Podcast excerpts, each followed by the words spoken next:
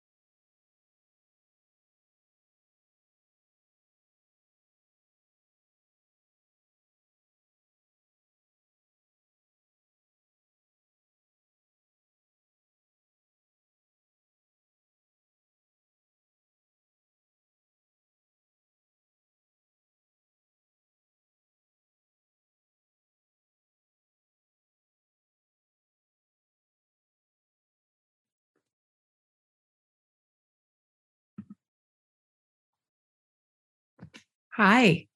Can you can you hear me? I'm not able to hear you. Okay.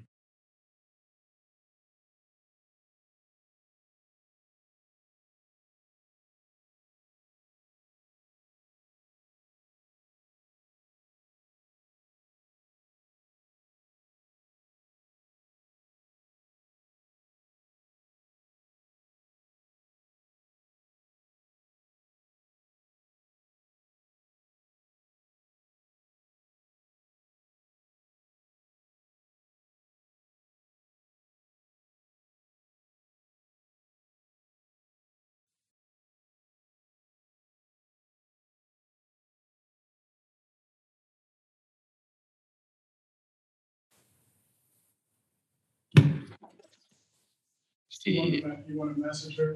Yes. I can hear you now. Oh, perfect, perfect. We were just about to message you uh, about our audio, so I'm glad that you can hear me. Give me one second. I want to set up backup one right there just in case. Okay, and, and we're gonna uh, set up a backup microphone too, just in case. Okay, sounds good. And just to, to confirm, this is just going to be audio, correct? The plan was to do audio and video, um, but it's your call ultimately. If you want to stick with just audio, we're comfortable with that. Yeah, let's stick with just audio. Uh, and Dora set this up. Uh, so she did a fantastic job reaching out to us. We're a little bit surprised when we saw Facebook kind of in the uh, uh, invitation, uh, but we're excited to have you. Uh, I've listened to some of your podcasts, so I know you've done uh, podcasts.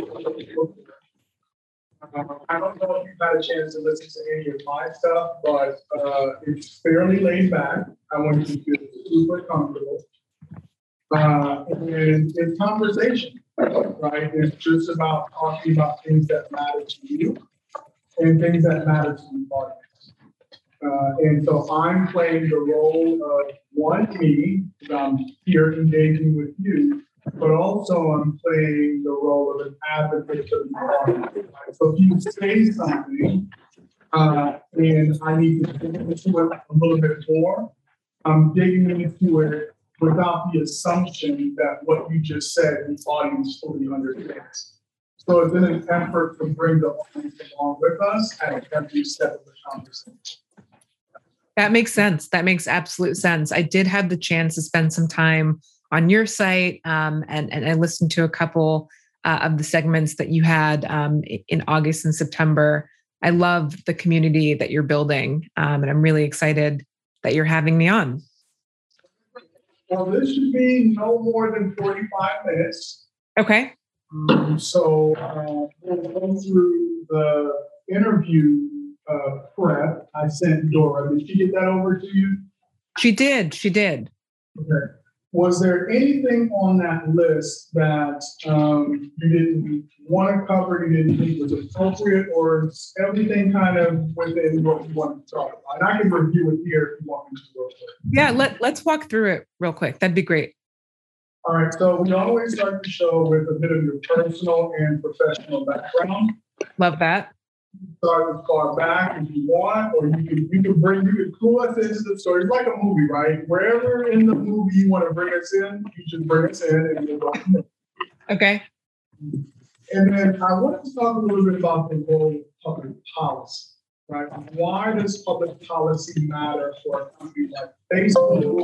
And why should, right, through an association or independent, need to be thinking about public policy and engaging uh, in, that world, right? So if we could talk a little bit about that, I think that's going to add context to what we do on a daily basis and what you're promoting or advocating for on, the, on behalf of Facebook. Yeah, that's great. And I'll just share with you my so I sit on the public policy team. My specific team manages engagement with a third party advocacy community. So, nonprofit organizations, advocacy orgs, um, think tanks. Um, we inadvertently we, we, work really we're a tight knit team. So we work very closely um, we have a vertical on our team that specifically focuses on work with the small business community. Um, so i just want you to know that, that that's not my day to day but it is uh, work that i'm familiar with um, mainly because i'm making sure that the advocates that i work closely with um, are aware of just the the economic opportunity um, you know that that Facebook really focuses on as it relates to minority uh, and women-owned small businesses. Such a great podcast answer. So there, I'm asking a question. You're clarifying. That's perfect for the podcast, right? Like, yeah, okay. this is important. You know, my title says public policy, but this is what I do, and here's why it matters to you, the audience. That was okay. great, right? And then we can dig into that a little bit more. Um, okay. I think we would be remiss or completely ignoring the gorilla and the, elephant in the room if we don't talk about Facebook perceptions versus reality, right? So there is a narrative out there being shaped by Facebook. So what's the perception versus reality? And how do you view Facebook as somebody who's on the inside? Yeah, I, I can speak to that. I mean, really, I, I can speak to my experience, right? Um, I think, you know, we're a big company, we're in the news on a day-to-day basis on a variety of different topics but i think um, you know i think probably what's helpful is just you know hearing a human who works inside this large 70000 person company talk about their experience and I, I can certainly do that. Yeah and somebody other than sandberg or zuckerberg right yeah Right, yeah. because those are the two voices you normally hear. So it's good to hear a different voice uh, outside of those two. And then the next thing is Facebook's support of small businesses, which is the crux, right? The reason, the reason why we're here. Uh, so uh, I'm gonna, you know, kind of the personal, professional. We might we're, we're gonna get through that maybe in five minutes or less. You don't have to feel in a hurry. That's my job to kind of make sure we're we're moving the conversation along. The role of public policy or maybe even the your role right of what you're doing with these organizations and your why.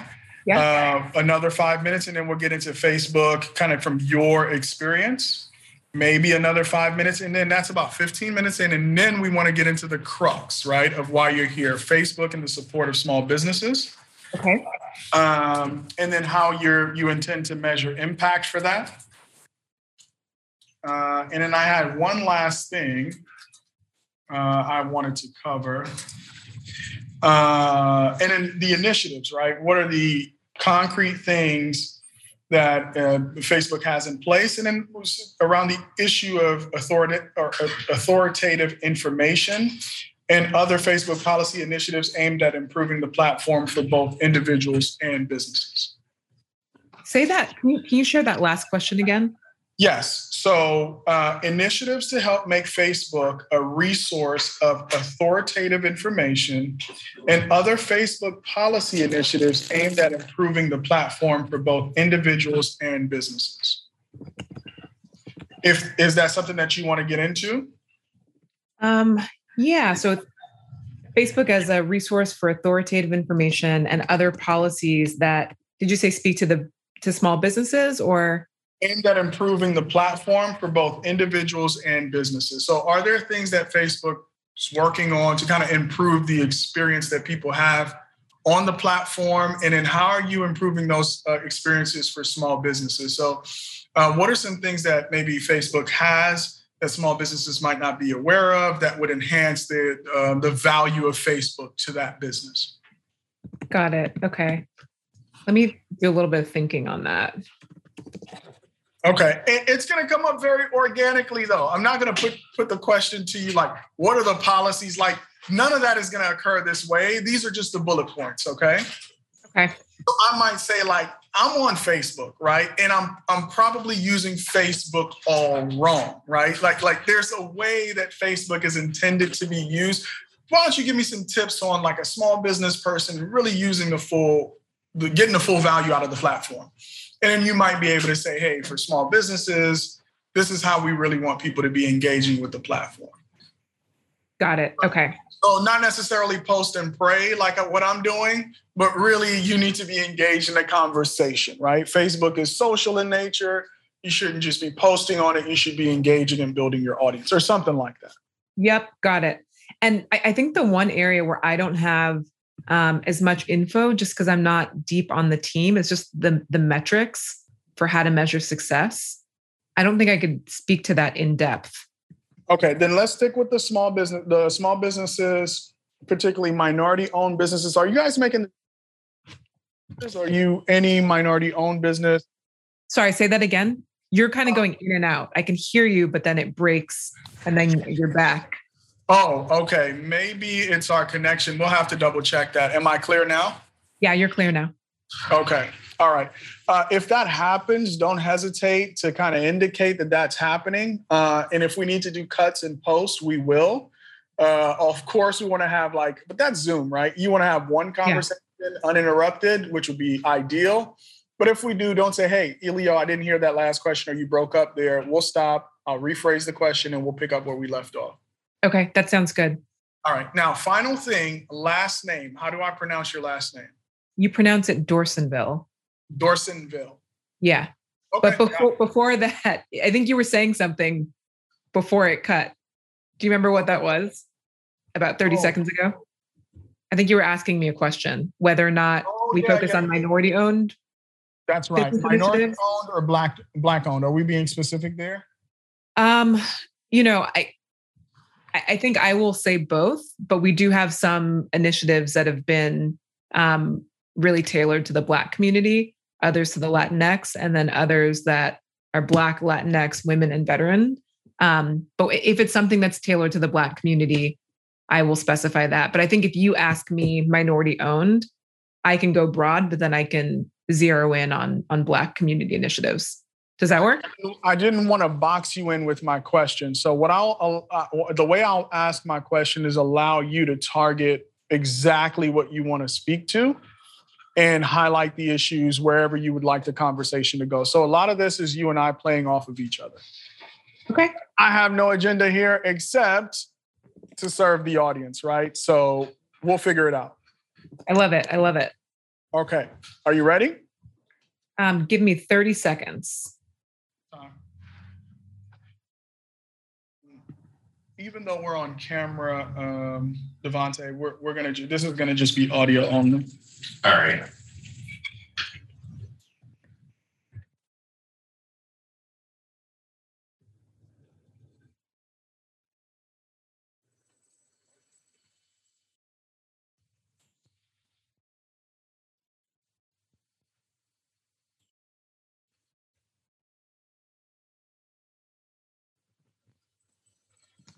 Okay, let's do it. All right. Let me know when you're ready, Devonte. All right. 614 Startups Nation, welcome to another episode of the 614 Startups Podcast. My name is Elio Harmon, your host. And listen, Mama, we made it. All right. I think by far this is the biggest tech company we've had a representative from on the show. Very excited for this conversation. And my special guest, Monique Dorsainvil of Facebook. Monique, welcome to the show. Elio, thank you so much for having me. I am pumped and excited to connect with your audience. Yeah, there are a few things since I've been doing this for three and a half years that got me like as geeked like a little kid that when I saw that email come over saying, hey, somebody from Facebook wants to come on the platform and talk to you. So thank you for this opportunity. It's great to have you. Really, the opportunity is mine. You're creating this incredible, vibrant community where um, you know folks can share lessons learned, and um, you know there's not enough spaces like this. So, thank you for your leadership. I appreciate it. We're we're going to jump right into the conversation, um, but we start every episode with a bit of the personal and professional background of the guest. So why don't you share a little bit about that with us? Absolutely. Um, so, hello everyone. I am Monique Dorsainvil. I uh, am originally from Los Angeles, California, though I've been living in DC uh, for the last 12 years. Uh, I'm currently a public policy director at Facebook where I lead policy engagement with third party think tanks, advocacy organizations, and nonpartisan civil rights organizations. Um, just kind of reaching back, you know, before I joined Facebook, I served in the Obama administration uh, from beginning to end, most recently as deputy chief of staff to Valerie Jarrett. Um, Valerie led uh, the Office of Public Engagement, the Office of Intergovernmental Affairs, and the White House Council on Women and Girls. And um, in my position, you know, my responsibilities at the White House really range from working with grassroots advocates and private sector leaders to local and uh, you know federal elected officials. Um, you know, we were leading outreach efforts uh, on social impact campaigns, and this really varied from focusing on criminal justice reform, healthcare access, women's leadership, LGBTQ rights, um, and STEM education. Um, you know, when, when I think about why I work in policy now, the origin story, um, it, it, goes beyond um, Barack and Michelle Obama. You know, for me, um, I, I, developed an interest in policy uh, in my last year uh, of university uh, in Georgia. Um, I worked uh, in the Georgia General Assembly for Stacey Abrams as a legislative aide. And this is when she was two years um, into her role as a state legislature. Um, you know, when I um, left, you know, working for Stacey and, and, shifted to the federal government um, after being at the White House, I had a bit of a professional identity crisis. You know, I, I knew that I wanted to continue working in environments where I could have an impact on, on people. Um, I knew that I wanted to work on a global scale, but I found it very difficult to pinpoint where I would do that from. Um, you know, one thing I knew was that I wanted to continue uh, to make a difference and work in a cutting edge, innovative space. Um, and so tech re- really spoke to me with that regard. Um, the more I spoke to tech policy folks, it became clear to me that there's a lot of big questions in the tech space that are still actively being answered. Um, you know, there's a lot of questions around diversity in tech, right? Making sure that we have um, a diverse set of voices at the table when we're talking about these impactful issues that impact our everyday lives. Um, so that is what led me um, from local government to the federal government um, to where I sit at Facebook today. Listen, talk about resume, right? So I gotta, I gotta, I gotta get into this a little bit. Okay. So you're coming out of school, you're working for Stacey Abrams, clearly a political superstar, right? And not like the mantle was handed to her. She earned it, right? She put herself every step of the way she's been putting herself on. Then you go to the White House, right? I mean, everybody was completely blown away. You were there from the beginning, 2008. The whole world was hopeful. There, there is there such a thing as peaking too early that contributed to that identity crisis? Because you're describing something that I know, like if you go to the NBA and win the championship in your rookie year, it's kind of like what's next. So, did some of that contribute to some of that identity crisis, which is why you found yourself kind of in a in a bit of a you know not not necessarily a pickle, but you had to make a decision about what was next? You know, when I was thinking about what came next um, after the White House, I, I, think when you when you spend so many of your formative years in, in one environment, and and you know, for me, it was a historical environment. It was an administration that you know folks were excited about across the country and around the world Um, you know, this was the first Black president and first lady. Um, they were transformative leaders. Um, and, you know, their administration did things differently, right? Um, you know, Valerie Jarrett, the, the president's senior advisor, um, she, you know, with the president created the public engagement arm of the White House so that everyday people could have a voice within the administration, right? So we were working with labor leaders, women's rights leaders, LGBTQ leaders, um, you know, immigration leaders. And, you know, at a young age, you know, I, I think I was very fortunate to have really brilliant mentors and people to look up to. Um, when I think about Stacey Abrams, when I think about the First Lady, when I think about Valerie Jarrett, um, you know, these were people that I wanted to model myself after, right? These were leaders who, um, you know, took their roles, their, their public positions incredibly seriously. And, you know, not only did they do innovative work in those posts, but I think they they modeled what it looks like to show up for a whole generation of young people. Um, and you know, I, I think you know, young women of color were some of the people who were watching the closest, right? Because you know, growing up, I I can't you know, I, I couldn't name five political leaders when I was younger. I didn't know that public policy or tech policy. I didn't know that those were actually positions that you could step into. Um, I think that all young people go through a moment where you're, tr- you know, you're trying to figure out who am I and what do I want to contribute to the world. You're also trying to figure out who am I outside of the work that I do. And so I think spending my 20s in such a formative space gave me incredible tools, an incredible foundation. But then I had to spread my wings and figure out okay, outside of this incredible transformative administration, who do I want to be in the world? And so I took that time. I took, um, you know, ab- about six months to do that work. I worked with an executive coach to really just peel back the layers and figure out what am I passionate about? What am I good at? And how can I take those skills and transfer them to a different space, an unknown space? So part of it was about taking a risk and being comfortable doing so. Yeah, and, and you know, you mentioned that you worked in an office that for the first time gave certain segments of society um, like an ear, right? They, they, they the the the, the uh, public engagement office gave people for the first time an opportunity to go and engage with their government at a very high level. You had a huge portfolio, though. A lot of different issues were coming through that office I want to get into the importance of public policy and engaging with your government, both for large companies like the Facebooks of the world, and then for small business, whether that's through a chamber. You know, why is why does that matter so much? That civic engagement from a business perspective. I think civic engagement is one of the cornerstone indicators of a healthy democracy. Um, I think that you know, if you look at public schools these days, um, you know, I think there are less and less investments in civics, in teaching young people about how government works.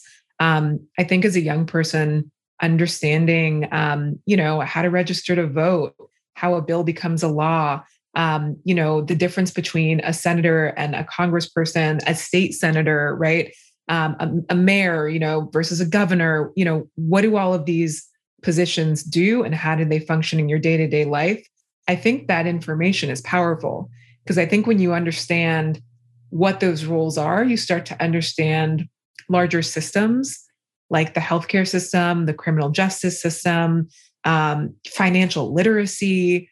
Um, so I, am a huge advocate and proponent um, of making sure that we're equipping young people with with this information um, you know, I was recently reading a report from the US Chamber of Commerce, um, and it said that public policy is a foundation for business creation, for growth, for overall economic prosperity. Um, at its best, it can be helpful to the entire state and expand that success onto the national level. Um, however, poorly planned public policy can really cripple businesses, destroy jobs, and inhibit small businesses' ability to succeed. Um, you know, with that frame, I think that you know effective public policy it, it can support businesses of all shapes and sizes. And um, you know i think tax and regulatory policies are important. Um, i think those really set the rules of the game so to speak um, ensuring that all businesses are competing on, on a level playing field. Um, you know infrastructure policies are important when you think about roads and transportation and um, merchandise, you know, just getting goods and services from, from one place to another. Um, you know, I, I, also think about expanding access to broadband internet, right? Um, I think that gives businesses everywhere the chance to meet challenges of an increasingly connected and digital economy. Um, and then I think that policies, you know, that support general economic growth and development um, and education are, are just important to build a pipeline of skilled workers and um, you know, when you have skilled workers, you know, you're attracting talent, um, you know, to areas with you know promising, well-paying jobs. Um, I think of one of my really good friends. His name is Gautam Raghavan. We worked together in the Obama administration, and he's currently the deputy director of presidential personnel in the Biden administration. He oftentimes says that people are policy. And I deeply agree with that. Um, as I shared when I was younger, I did not know that these job that these these positions were actual jobs that people could go to school for and get training for.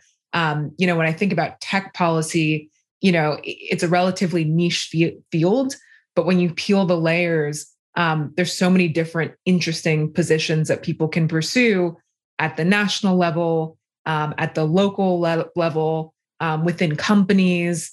Um, and, you know, I think these discussions and the people in these roles help shape the rules of the road for the rest of us.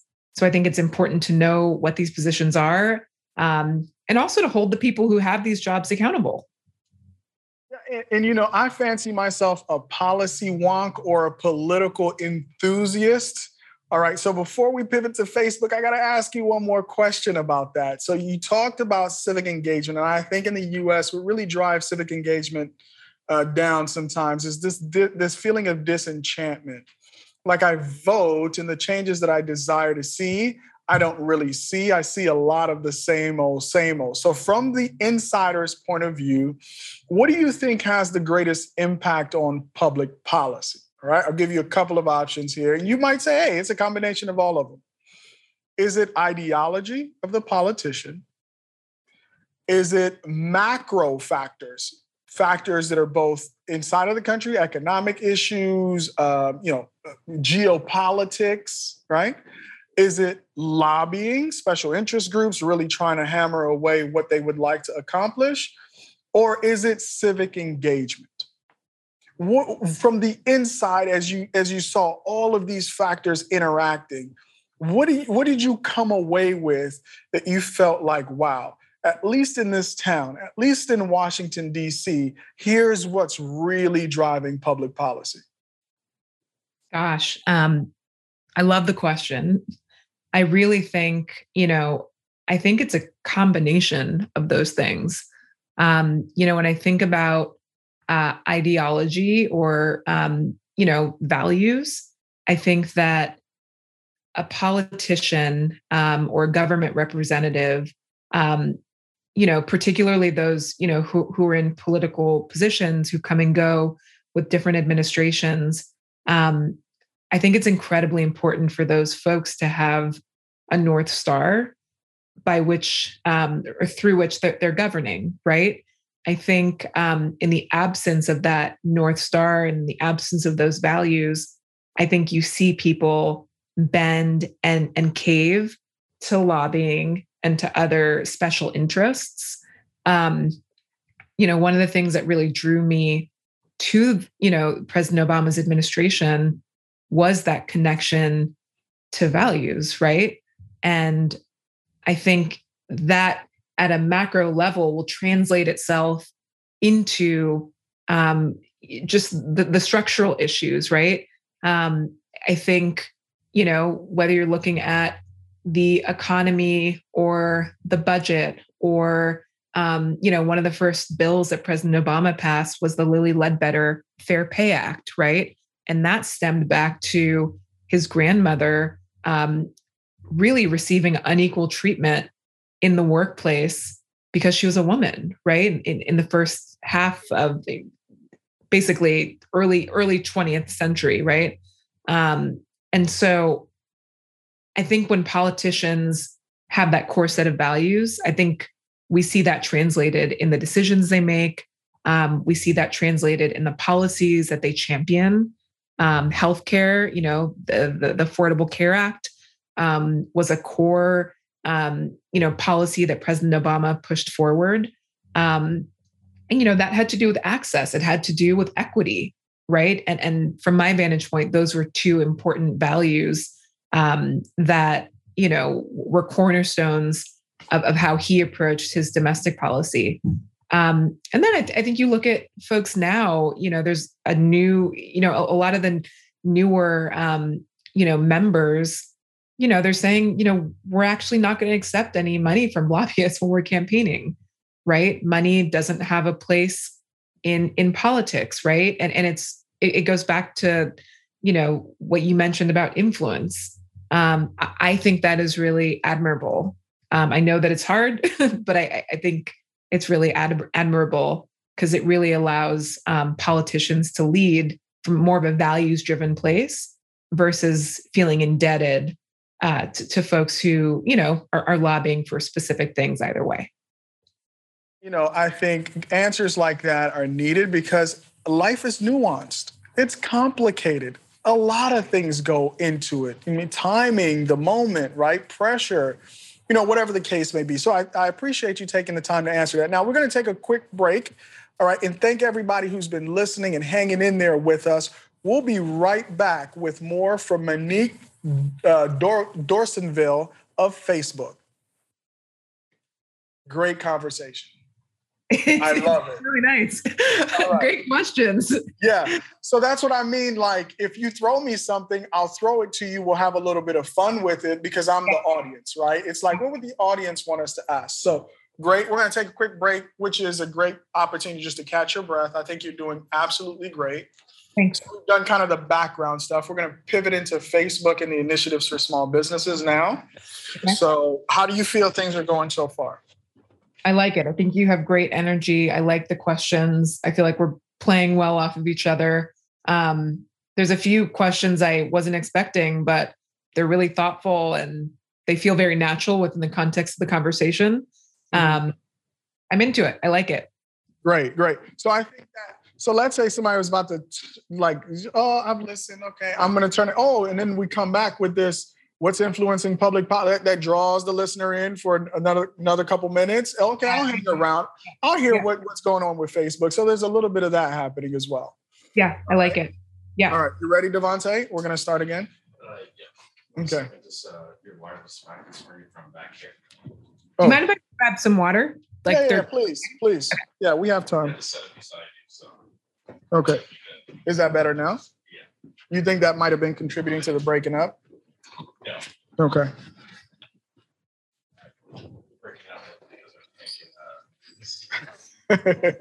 no, but I, I got it set up to where okay. it's like a that'll save. Yeah, let me um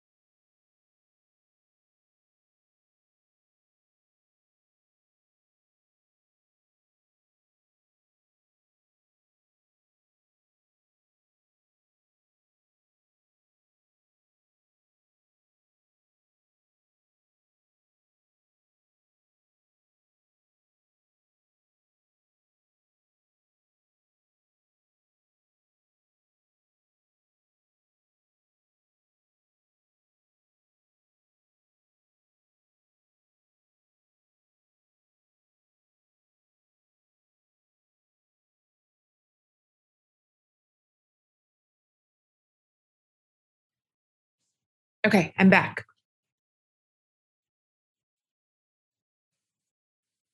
Okay. All right. Are you ready, Devontae? Can you hear me? Monique? Yeah, I can hear you. All right. 614 Startups Nation, welcome back. I'm continuing my conversation with Monique Dorsainvil of Facebook. Mo- Monique, welcome back. Thank you. Thank you. All right. So now we're going to talk Facebook, okay? Now, everybody has a different reaction when they hear the name Facebook. Some of it is political in nature. Uh, some of it is because, yeah, it's a platform that they use. Uh, whatever direction they come from, everybody has a view on Facebook. But I want to dig into your perception as somebody who works for the company and your experience from the inside. What is it like working at Facebook? Yeah, absolutely. Um, you know, I, I think to your point, every large you know company has challenges and, and pressure points. And yes facebook is no exception to that. Um, when i think about facebook you know the facebook that i know i think about you know most recently you know the covid related efforts that my colleagues and, and peers are, are driving right? So you know this is the work to help um, millions of people get vaccinated.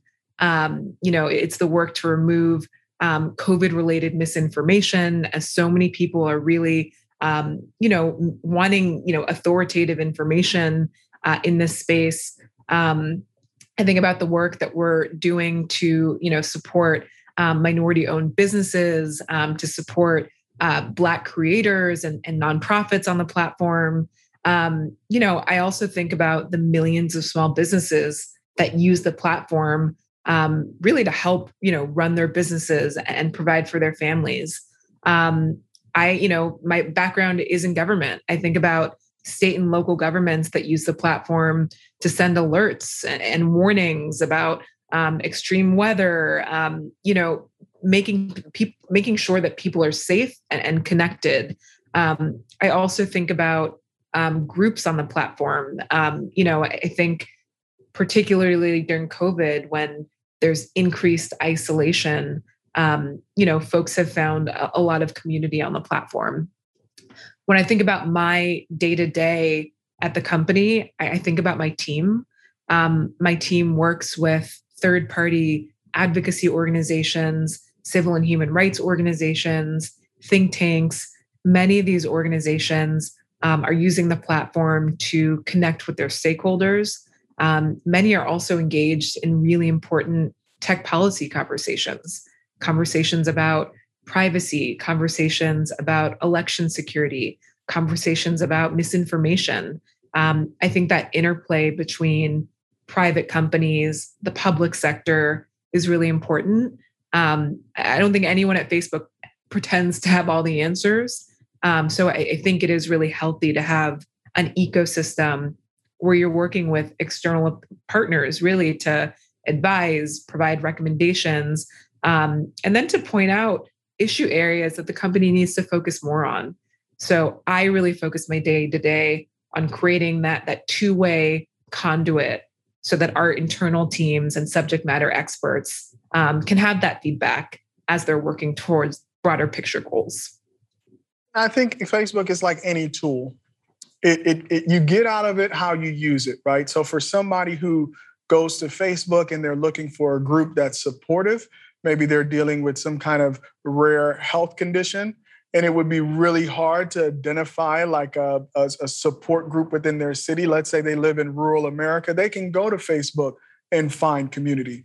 Or you have, in the case of uh, myself, 614 Startups, I'm building community. Some of the people in my community go to Facebook as their primary, where some go to other uh, social networks. But that's a great way to engage with those folks and have conversations. So Facebook is like everything else, it's about how you use it. And I want to now go to why we're having this conversation.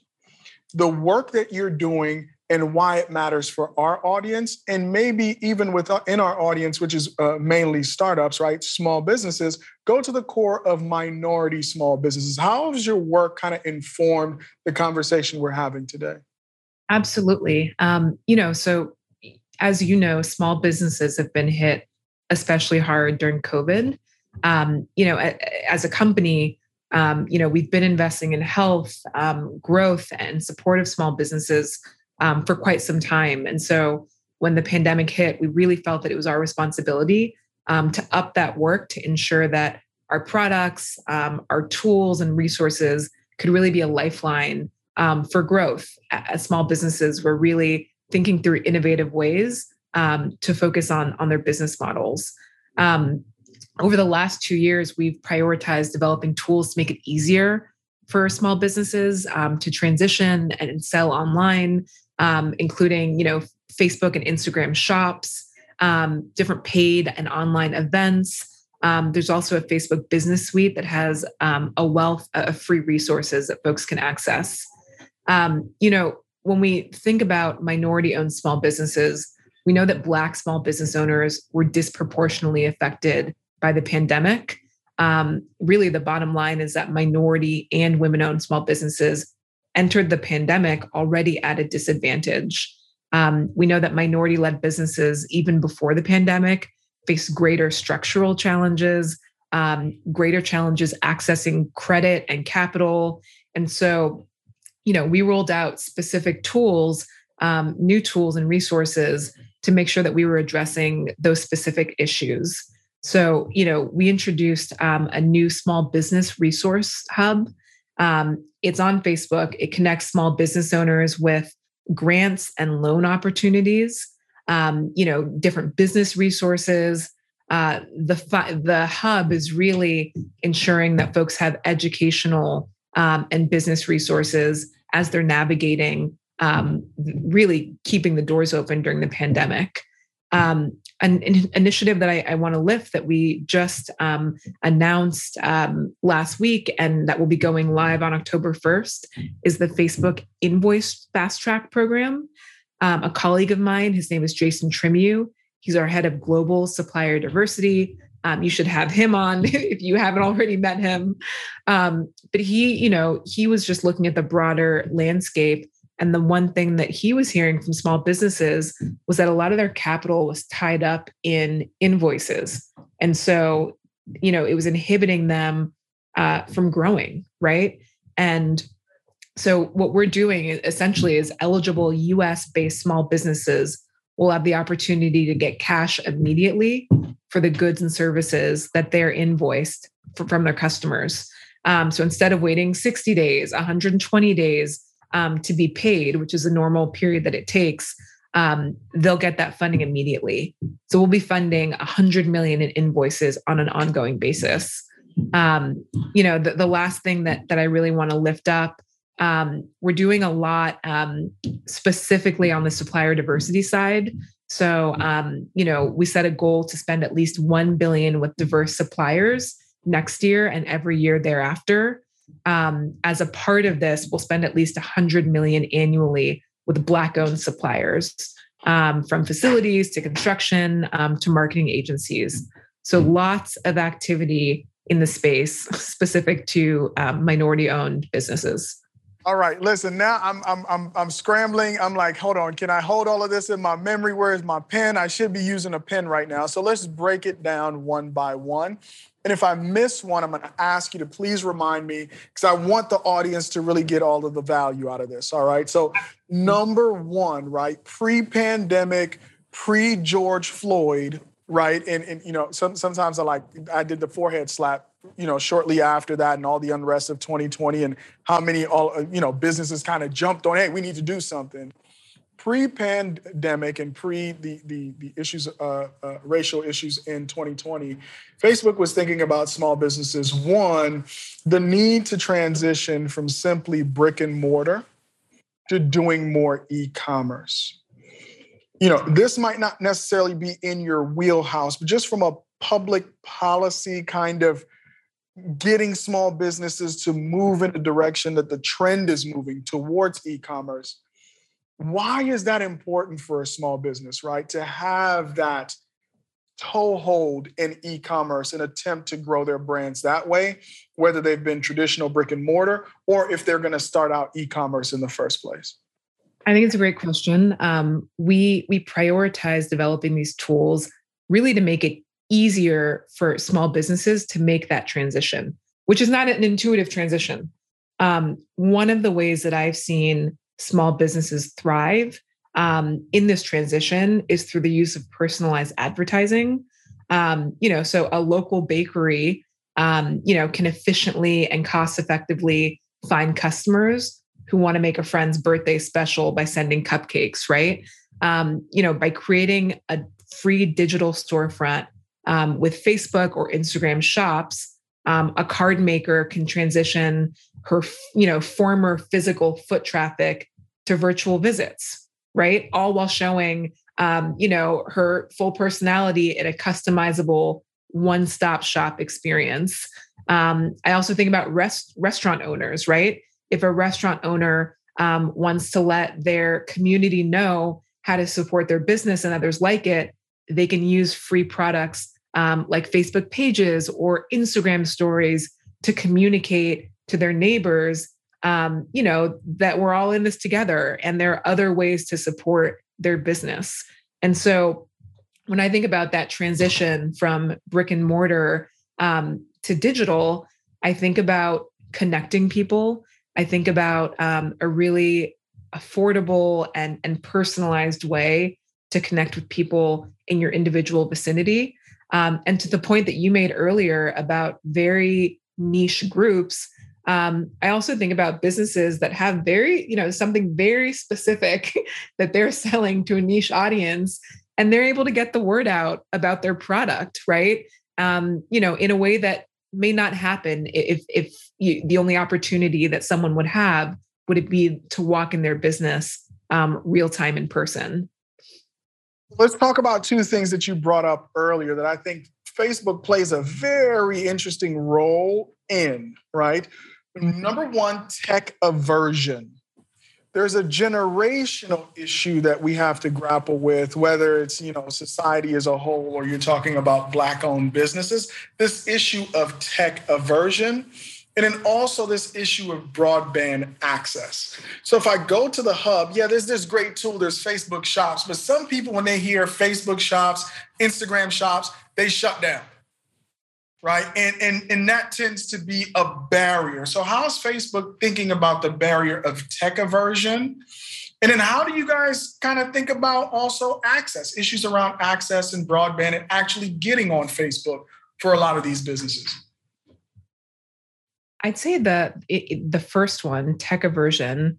Um, you know, some of what I'm seeing is is really um, intergenerational education. So I'm seeing a lot of young folks with their grandparents on Instagram.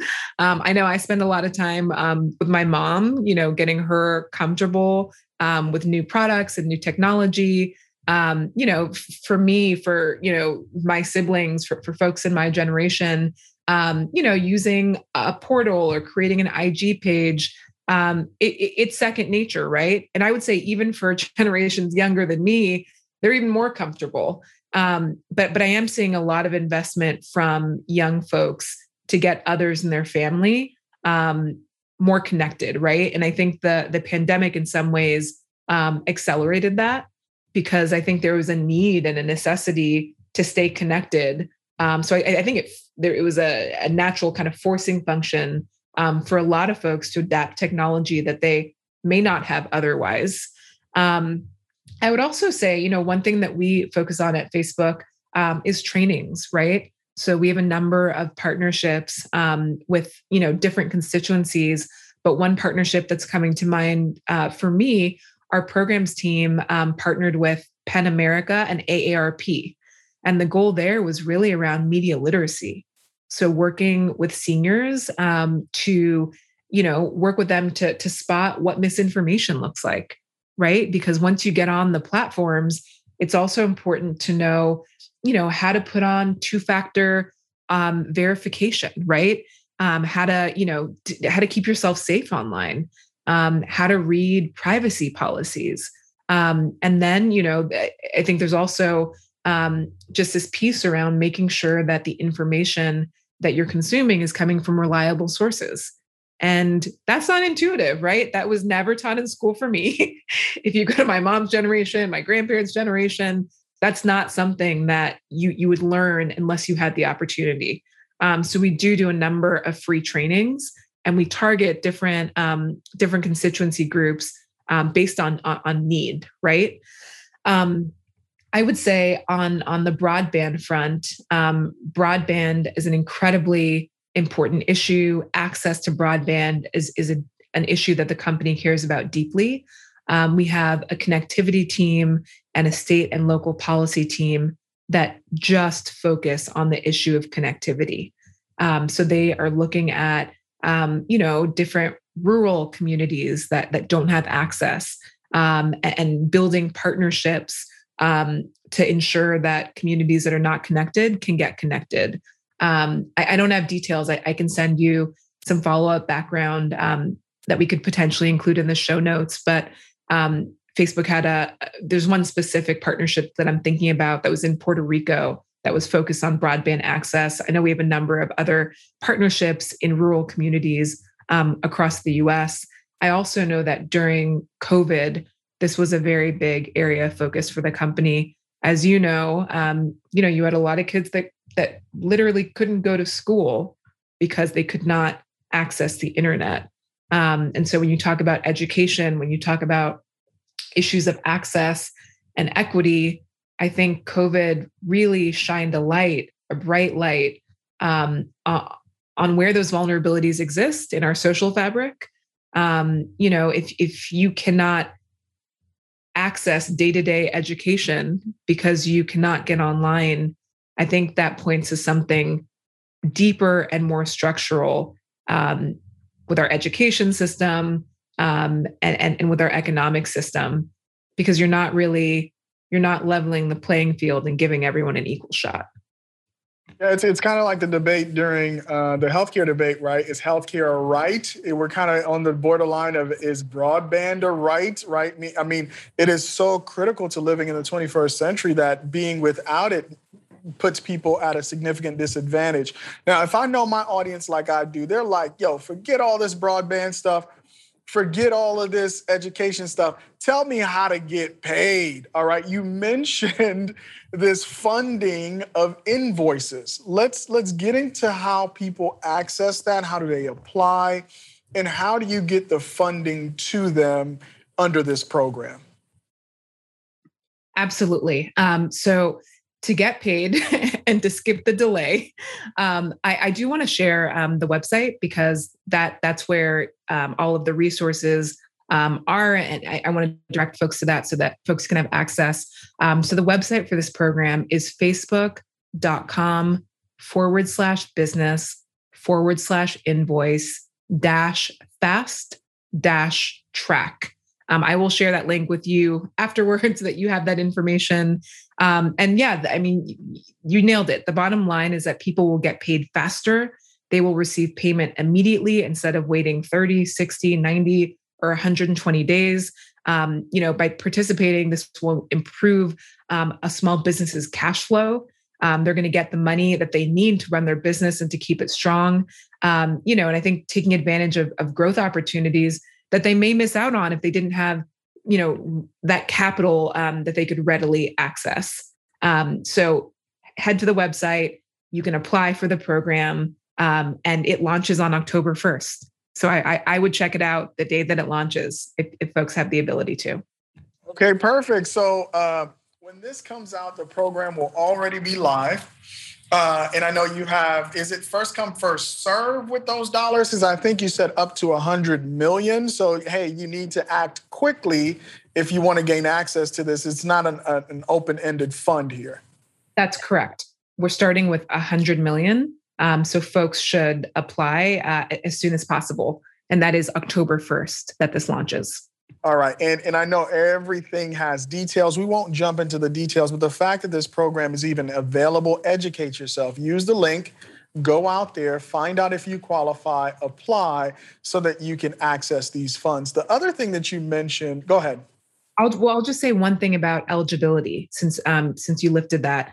The program will be available to US for profit companies that are certified as majority owned, operated, and controlled by racial or ethnic minorities, women, US military veterans, and folks from the LGBTQ community, as well as folks with disabilities. So companies must be certified by an approved partner organization. The partners are listed on the website, and generally eligible companies must also have invoices with corporate or government customers that have an investment grade rating. So go to the website to check out the details. I just wanted to kind of lift those eligibility guidelines. Reminds me, I need to go get certified. All right, folks, if you're out there and you happen to be eligible, right, for uh, to be certified as a minority owned business, you should do it because there, you know, opportunities like this are going to be opportunities that you miss by, you know, just not doing it or intending to do so and never getting uh, to it. So I highly encourage everybody who's eligible to go ahead and get your certification. And then hopefully you still have time after that point uh, to apply for this program so that you could gain access to it. The next thing I wanted uh, to talk about was uh, you mentioned supplier diversity. Right? As an initiative, and that there's you guys have committed a billion dollars towards supplier diversity. What sorts of companies, right, that that fall into this wheelhouse of minority owned businesses. What are some some some companies that you've seen have success uh, in a supplier diversity relate not supplier diversity like you only gave it to them because of that certification, right? What what are some successes that you could point to with this program of people who are doing business with Facebook uh, and, and, growing through this partnership? Yeah, absolutely. Um, so in 2016. Facebook launched, um, we launched our supplier diversity program to help um, diverse owned companies do business with Facebook and use our platform to grow their business by connecting with the people and, and the communities that they serve. Um, you know, from the produce served in our cafes to um, you know the data centers that we have across the country. Um, you know, we really wanted to make sure that um, we were being competitive and had an inclusive supply chain um, that would help you know deliver better better services for for our community. Um, you know we you know shared um, data p- publicly um, that really walks through um, our, our, numbers. Um, and so you know one thing that I, I, would love to do is just point you to a newsroom post that we have on our facebook newsroom page. It's called the purpose in procurement facebook supplier diversity and it really dives into the benchmarks that we set, um, as well as some of the um, achievements that we've had in this space as our team has continued to grow. All right. So there you have it, folks. You have um, the transition, the e commerce being made easy by Facebook. You have Facebook doing the education side of it, dealing with issues probably around tech aversion, also advocating for broadband access. You have this $100 million fund to help small businesses get access to funds that are locked up in invoicing in terms. And then you have supplier diversity opportunities, which will link to all of this content uh, in the show notes. So, Monique, I'm going to turn it over to you. Was there anything that you wanted to talk about that we haven't touched on so far? Uh, are there any things that are top of mind for you that our audience should be aware of? There's two things that I, I wanted to lift. Um, we're doing some really interesting work um, with Black students, specifically um, to help folks cultivate digital skills. Um, so we have a, 100,000 scholarships that are specifically targeted towards Black students um, to get digital skills certifications. It's called the Facebook Blueprint Program. Um, if it works for you, I'd, love to share that link with you as well so we can include it in the show notes um, and, and, anyone who's interested can apply. Um, the other thing that I wanted to lift, um, one thing that we did as a company is really just made it easier um, for Black businesses to be discovered on the platform. So, Black entrepreneurs, small businesses, local shops can now identify their page as a Black or minority owned business on Facebook. So, anyone who wants to, to support them um, can find them easily. Um, the best way to, to find a Black owned business um, is in our business nearby tool. Um, there's lots of resources there, but that's just something that I would encourage um, for, for, folks who fit into that category. Perfect, Monique. And I appreciate you spending the time with us. I think this has been so valuable for uh, our audience. So appreciate you coming on the show.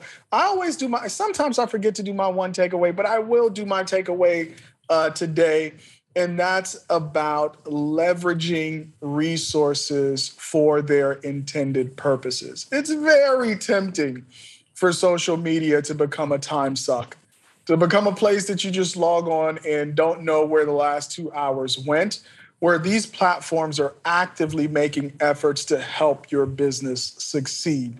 Use the tool as intended. And nobody said don't have any fun, all right? Set aside some time for that. But it sounds like if you go to that small business hub, you might dis- uh, discover an opportunity to truly grow your business. Thank you for joining us on another episode. Peace. Thank you so much for having me.